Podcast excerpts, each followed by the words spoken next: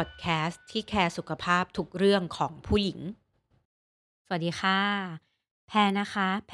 ทย์หญิงอัศมาวานิตันติกุลค่ะวันนี้เราจะมาพูดกันถึงเรื่องของ HPV ค่ะว่ามันคืออะไรทำไมผู้หญิงทุกคนควรรู้จักนะคะ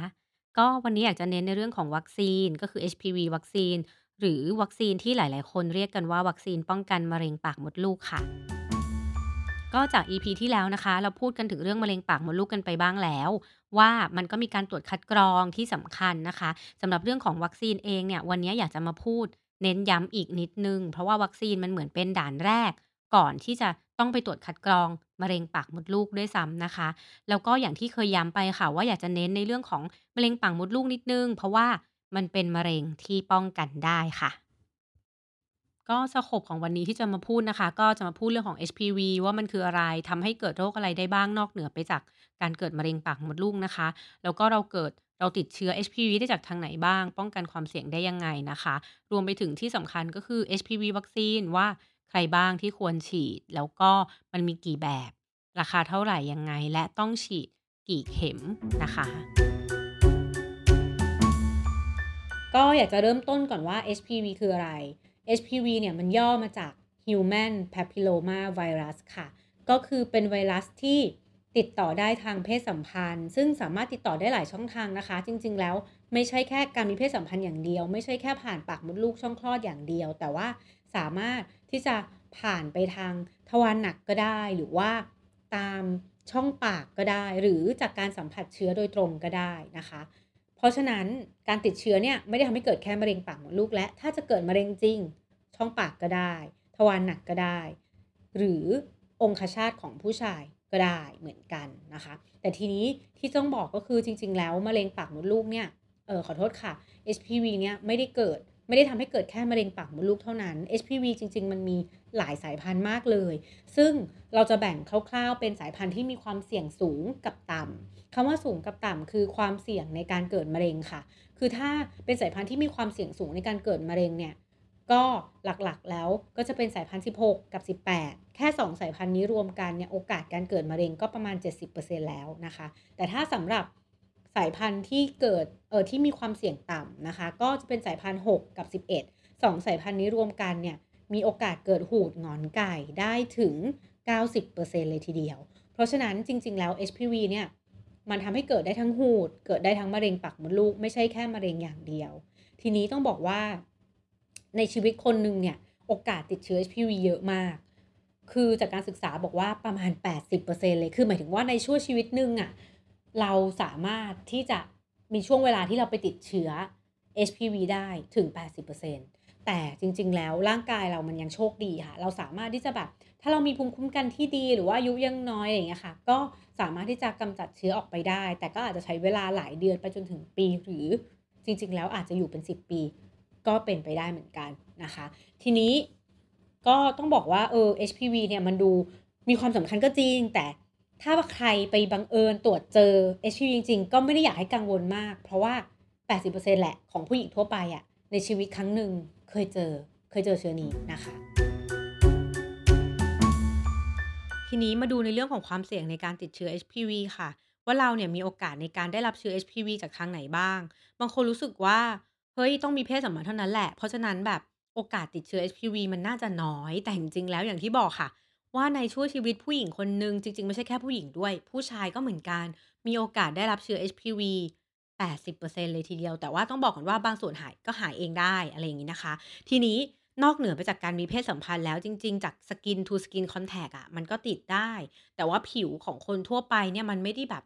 จะติดแล้วกลายเป็นหูดหรือกลายเป็นมะเร็งได้ง่ายๆตำแหน่งที่จะเป็นง่ายมันจะเป็นเยื่อผิวบางๆผิวอ่อนๆก็จะเป็นในช่องคลอดเราหรือว่าช่องปากหรือว่าช่องทวารหนักก็คือสิ่งที่จะเกิดขึ้นบ่อยเพราะฉะนั้นอย่างแรกเลยว่าเชื้อ HPV ได้รับจากทางไหนบ้าง1คือการมีเพศสัมพันธ์แน่นอนแต่ว่าเชื้อเนี่ยจริงๆมันมีอยู่ทั่วๆไปในอากาศอยู่แล้วแค่การมีเพศสัมพันธ์หรือการลุกล้ำอะไรบางอย่างเข้าไปในช่องคลอดเนี่ยมันก็จะนำพาเชื้อ HPV เข้าไปจนถึงปากมดลูกเราแล้วก็ทำให้ติดที่ปากมดลูกได้นะคะทีนี้บางคนบอกว่าเฮ้ยงั้นถ้ามีแค่ oral sex ล่ะหรือว่ามีเป็น anal sex เป็นแบบเซ็กทางทวารหนักอะไรอย่างเงี้ยมันจะมีโอกาสไหมก็คือถ้าโอกาสของการติดเชื้อ HPV ก็ต้องตอบว่ามีค่ะแต่โอกาสการติด การเกิดมะเร็งปากมดลูกก็ไม่เกี่ยวอันนั้นก็ไม่มีอยู่แล้วเนาะทีนี้มะเร็งช่องปากก็เกิดได้หรือว่าทวารหนักก็เกิดได้ทีนี้บางคนก็บอกว่าแล้วทำไมผู้ชายถึงไม่เกิดล่ะผู้ชายแบบองคชาตหรือว่าจู๋อะของผู้ชายเนี่ยมันไม่ติดหรอจริงๆต้องบอกว่าคือมันก็ติดเหมือนกันมันก็เกิดได้แต่โอกาสมันน้อยกว่าของช่องคลอดในปากมดลูกหรือว่าของในทวารหนักมากๆเลยค่ะเพราะฉะนั้นส่วนใหญ่แล้วด้วยอวัยวะเพศชายเองค่ะเหมือนเขาแบบเป็นคนนำพาเชื้อมาเฉยแต่โอกาสมีไหมก็มีโอกาสที่จะเป็นมะเร็งของจู๋เหมือนกันนะคะทีนี้บางคนก็บอกว่าเฮ้ยงั้นใช้ถุงยางอนามัยมันลดความเสี่ยงไหม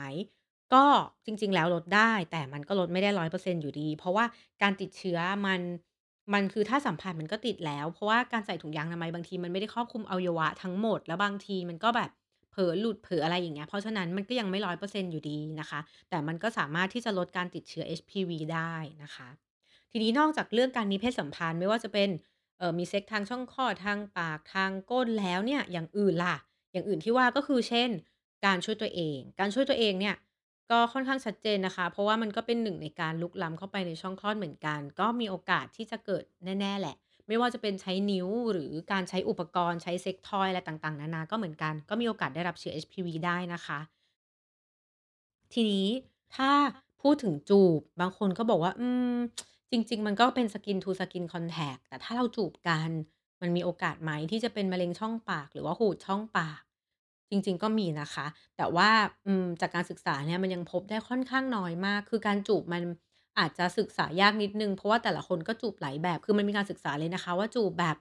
ถ้าเป็นแบบฝรั่งเศสแบบประเทศไหนอะไรเงี้ยหมอก็ไม่ค่อยถนัดแต่ว่าก็คือจูบแต่ละแบบอะมันอาจจะมีผลต่างกันแต่ว่า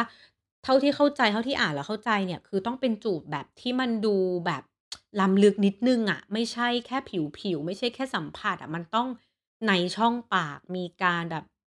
อะไรกันนิดนึงอะไรอย่างเงี้ยค่ะมันถึงจะเพิ่มความเสี่ยงในการติดเชื้อได้แต่ว่าจริงๆแล้วก็ไม่ได้เยอะมากนะคะ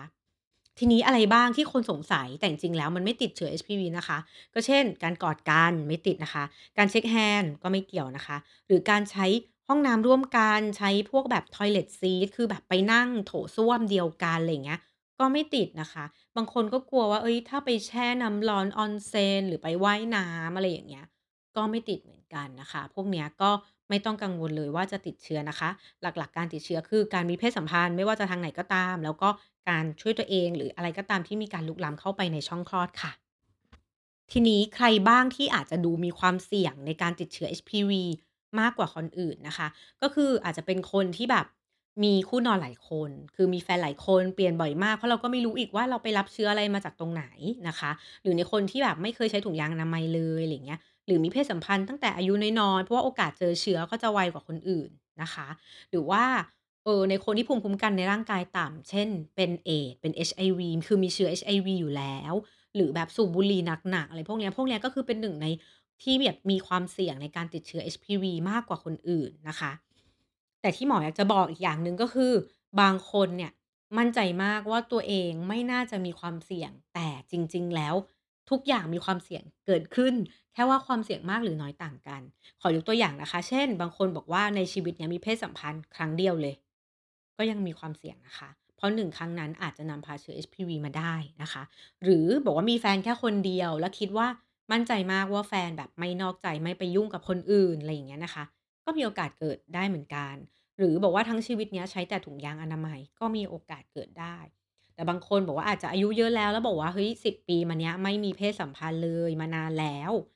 อันเนี้ยก็ยังมีความเสี่ยงเหมือนกันที่จะเป็นมะเร็งปากมดลูกเพราะว่า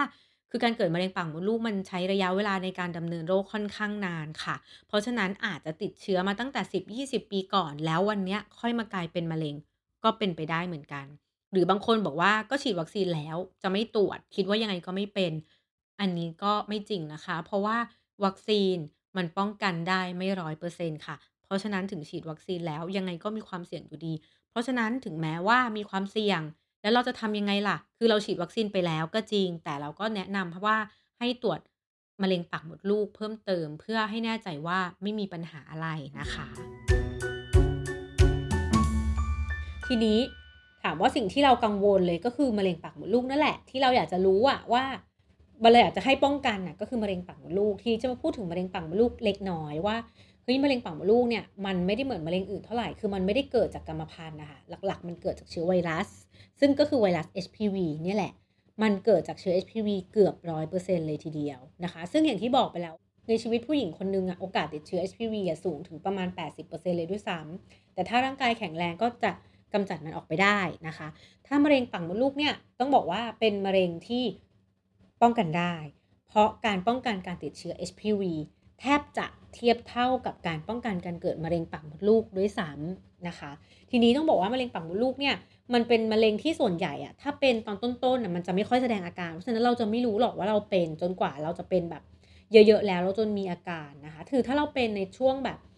แรกๆเลยโอกาสหายมันก็ค่อนข้างสูงแต่ถ้าเรามีอาการแล้วโอกาสหายอาจจะยากนิดหนึ่งก็จะยากกว่าอยู่แล้วเป็นธรรมดาก็คือเหมือนเป็นระยะที่ท้ายกว่านะคะก็สำหรับการป้องกันการเกิดมะเร็งปากมดลูกหลักๆที่วันนี้เราจะมาพูดก็คือเรื่องของวัคซีน HPV วัคซีนนั่นเองแต่ว่าอื่นๆก็คือที่เราจะป้องกันได้ก็จะมีในเรื่องของการหลีกเลี่ยงคู่นอนหลายคนการหลีกเลี่ยงการมีเพศสัมพันธ์ตั้งแต่อายุน้อยถ้าแบบ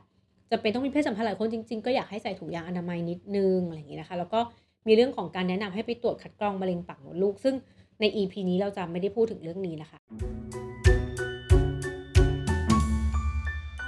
โอเควันนี้ก็จะมาพูดถึงเรื่องวัคซีนทีนี้วัคซีนเนี่ยต้องบอกว่าบางคนกลัวว่าเฮ้ยวัคซีนมันเป็นเชื้อแบบเราฉีดเข้าไปปรากฏเรากลายเป็น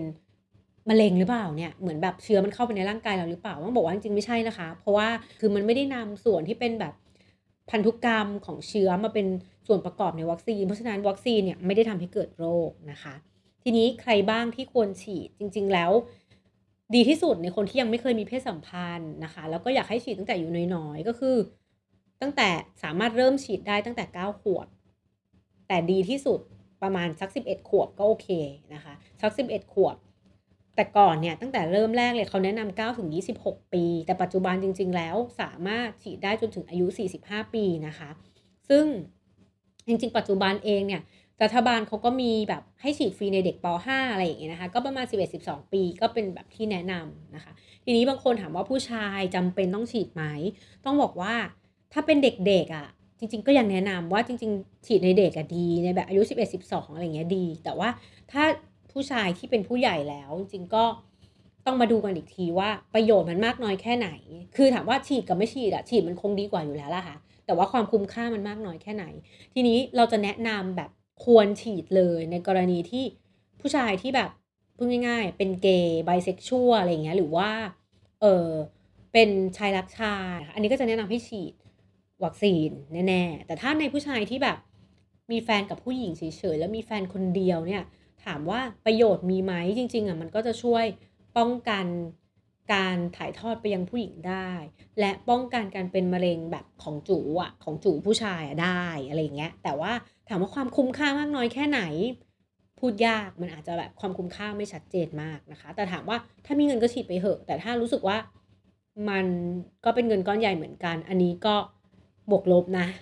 แปลว่าบวกลบนะคะทีนี้มีใครบ้างที่ไม่ควรฉีดก็คือตอนนี้ท้องอยู่ก็แบบพักไปก่อนเถอะอย่าเพิ่งฉีดนะคะหรือว่าในคนที่ป่วยหนักๆเนี่ยก็พักก่อนหรือมีไข้อะไรเงี้ยยังไม่อยากให้ฉีดนะคะแล้วก็สิ่งที่สำคัญคือถึงแม้ว่าจะฉีดไปแล้วก็ยังแนะนำให้ตรวจ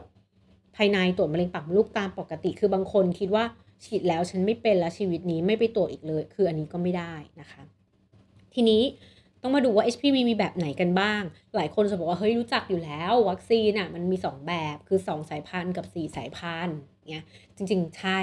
แต่จะบอกว่าล่าสุดเลย9สายพันธุ์เข้าเมืองไทยแล้วเพิ่งเข้าแบบสดๆร้อนๆเลยนะคะไม่เกินเดือนนี้ก็คือ9สายพันธุ์ทีนี้จะมาพูดให้ฟังว่าถ้า2สายพันธุ์คืออะไร2สายพันธุ์มันจะป้องกันการเกิดมะเร็งปากมดลูกประมาณ 70% คือป้องกันสายพันธุ์ที่16กับ18ที่พบได้บ่อยแต่ถ้าเป็น4สายพันธุ์มันจะเพิ่มอีก2สายพันธุ์ที่ป้องกันหูดได้ด้วยก็คือ6กับ11นะคะซึ่งการป้องกันของ2กับ4สายพันธุ์เนี้ยมันป้องกันมะเร็งปากมดลูกได้ใกล้เคียงกันแต่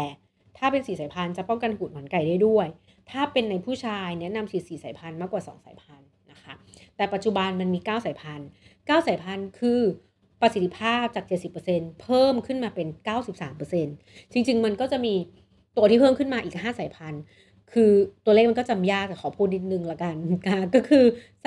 31 33 45 52 58นะคะเหมือนใบหวยเนาะก็ประมาณนี้ก็อีก5สายพันธุ์ที่เพิ่มขึ้นมาจริงๆไม่ต้องจำนะคะคือจะบอกกันว่าแบบเฮ้ยไอ้พวกสายพันธุ์พวกนี้นี่มันอะไรยังไงคือจริงๆมันมีอีกไม่รู้เท่าไหร่คือสายพันธุ์มันเยอะมากแต่พวกเนี้ยมันเป็นสายพันธุ์ที่พบได้บ่อยแล้วก็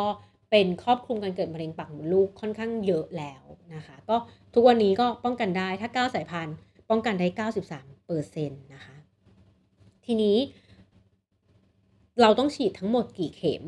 นะคะอย่างที่บอกคือถ้าเริ่มเนี่ยให้ดีเริ่มได้ตั้งแต่9ให้ดีประมาณ11ขวบแต่ว่าถ้ายังอายุน้อยๆไม่ถึง15เนี่ยเด็กภูมิคุ้มกันดีฉีดแค่2เข็มเพียงพอแล้ว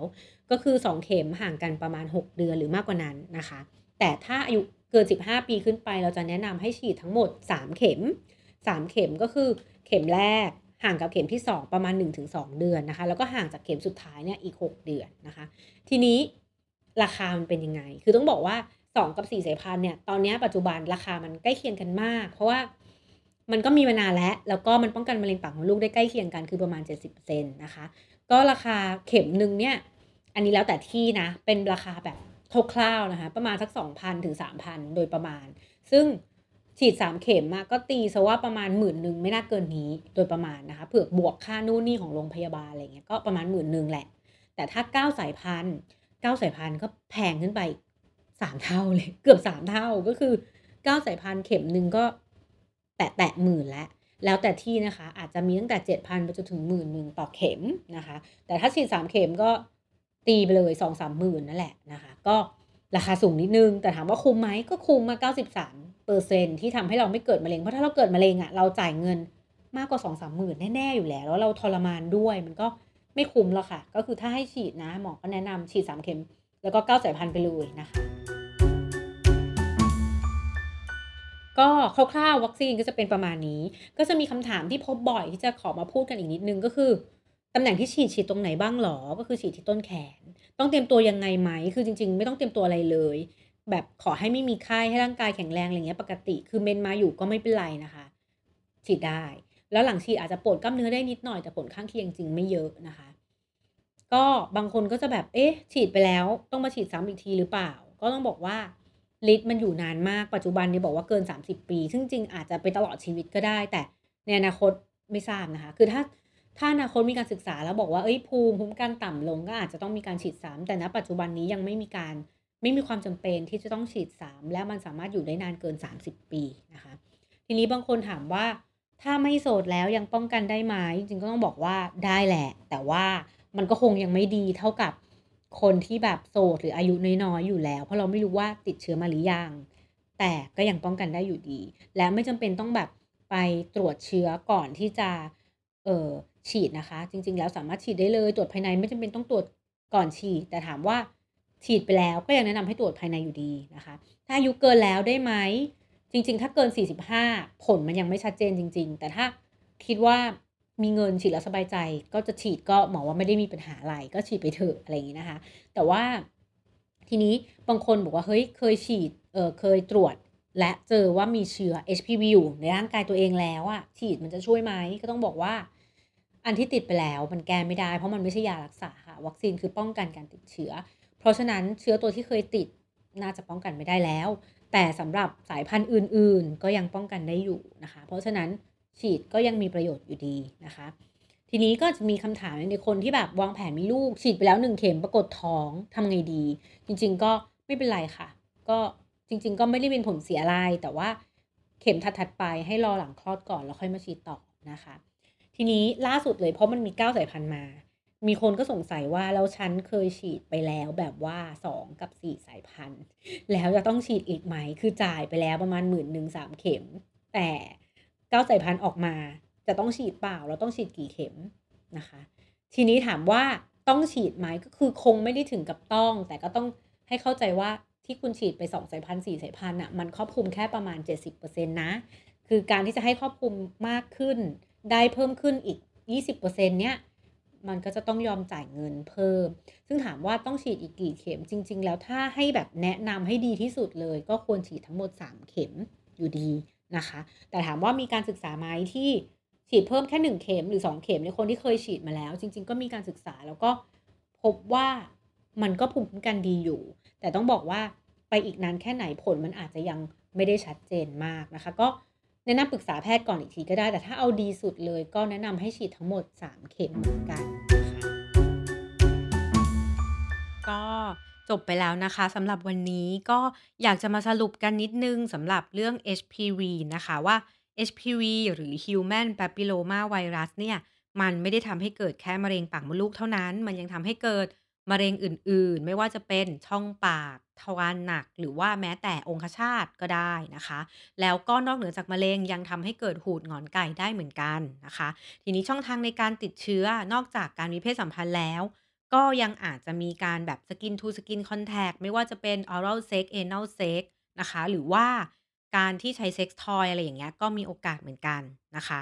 สำหรับเรื่องวัคซีน HPV วัคซีนเองนะคะจากเดิมที่มี2สายพันธุ์กับ4สายพันธุ์ที่ป้องกันการเกิดมะเร็งปากมดลูกได้ 70% แล้วเนี่ยปัจจุบันมีแบบ9สายพันธุ์แล้วนะคะซึ่งเพิ่งมีเข้ามาใหม่ร้อนๆในประเทศไทยเนี่ยประมาณเดือน2เดือนก่อนหน้านี้นะคะเริ่มฉีดได้ตั้งแต่9ขวบแต่ว่าดีที่สุดประมาณ 11-12 ขวบนะคะแล้วก็ทั้งหมดเนี่ยควรฉีดประมาณ3เข็มนะคะหลังจากที่ฟังแพรพูดไปวันนี้คิดว่าหลายๆคนน่าจะ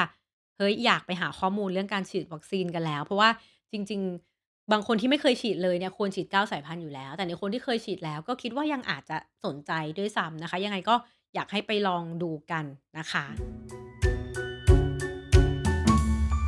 ก็สุดท้ายค่ะวันนี้ก็จะเป็นมีคำศัพท์3คำที่จะมาเล่าให้ฟังนะคะก็ในช่วงของพอแพรแปลให้นะคะก็3คำคำแรกนะคะคือคอนไดโลมาค่ะคอนไดโลมาเนี่ยก็แปลว่าหูดงอนไก่นะคะคำที่2คือ MSM MSM เนี่ยเป็นคำที่หมอไม่แน่ใจว่าอาจจะเป็นคำที่คนทั่วไปเขารู้กันอยู่แล้วหรือเปล่านะแต่ในคำศัพท์แพทย์เนี่ยเวลาพูดถึงผู้ชายที่มีเพศสัมพันธ์กับผู้ชายหรือเราจะเรียกแบบง่ายๆว่าชายรักชายนะคะก็คือ men who have sex with men MSM men sex men ประมาณนี้นะคะก็ MSM นะคะคำที่2คำสุดท้ายคือคำว่า IMตัว I แล้วก็ตัว M นะคะคือ intramuscular ค่ะ intramuscular เนี่ยคือเป็นวิธีการฉีดยาเข้ากล้ามเนื้อค่ะคือวันนี้ที่พูดถึง IM เพราะว่ามันเป็นวิธีการฉีดวัคซีนค่ะคือวัคซีนแต่ละอย่างเนี่ยอาจจะฉีดไม่เหมือนกันบางอันอาจจะฉีดที่ผิวใต้ผิวที่ไขมันอะไรอย่างนี้นะคะแต่สำหรับการฉีดวัคซีนของ HPV เนี่ยจะฉีดเข้ากล้ามเนื้อที่เรียกว่า IM นะคะฉีดแบบ IM อะไรแบบเนี้ยโอเคก็สำหรับ3คำวันนี้ก็หมดไปแล้วนะคะวันนี้ก็ฟังพอแพรเป็นยังไงบ้างคะยังไงก็ขอให้ช่วยกันติดตามฟังพอแพรได้ที่ YouTube Channel Spotify หรือติดตามข่าวสารได้ที่ Facebook พอแพร PORPEAR นะคะยังไงถ้าฟังพอแพรแล้วพอใจฝากกดติดตามกดไลค์กดแชร์และกดกระดิ่งด้วยนะคะสำหรับวันนี้ลาไปก่อนค่ะ